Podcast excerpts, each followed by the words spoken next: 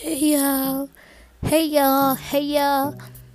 I know I'm new to you. This voice is very new, and uh, I would like to introduce myself first. My name is Ayak from Africa. I know it's gonna be hard for you to pronounce it, but you know, you'll get the hang of it. So, like, I have started this podcast for you, you know.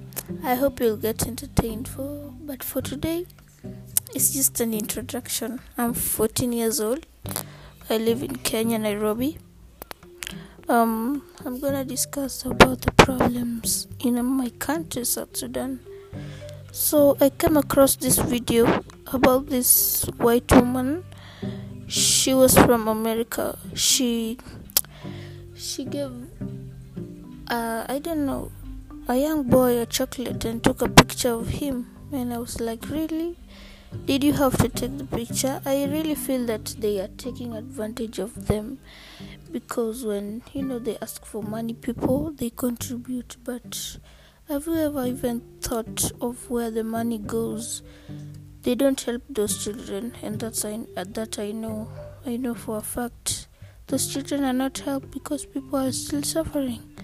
The only organization I can see that is putting in effort is the UNHCR, and I would like to thank it for that. I thank you for helping my country, and I thank you.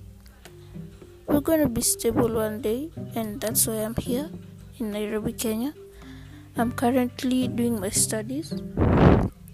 I'm still in primary school, and one of my biggest dreams is to go and, you know, create a powerful South Sudan.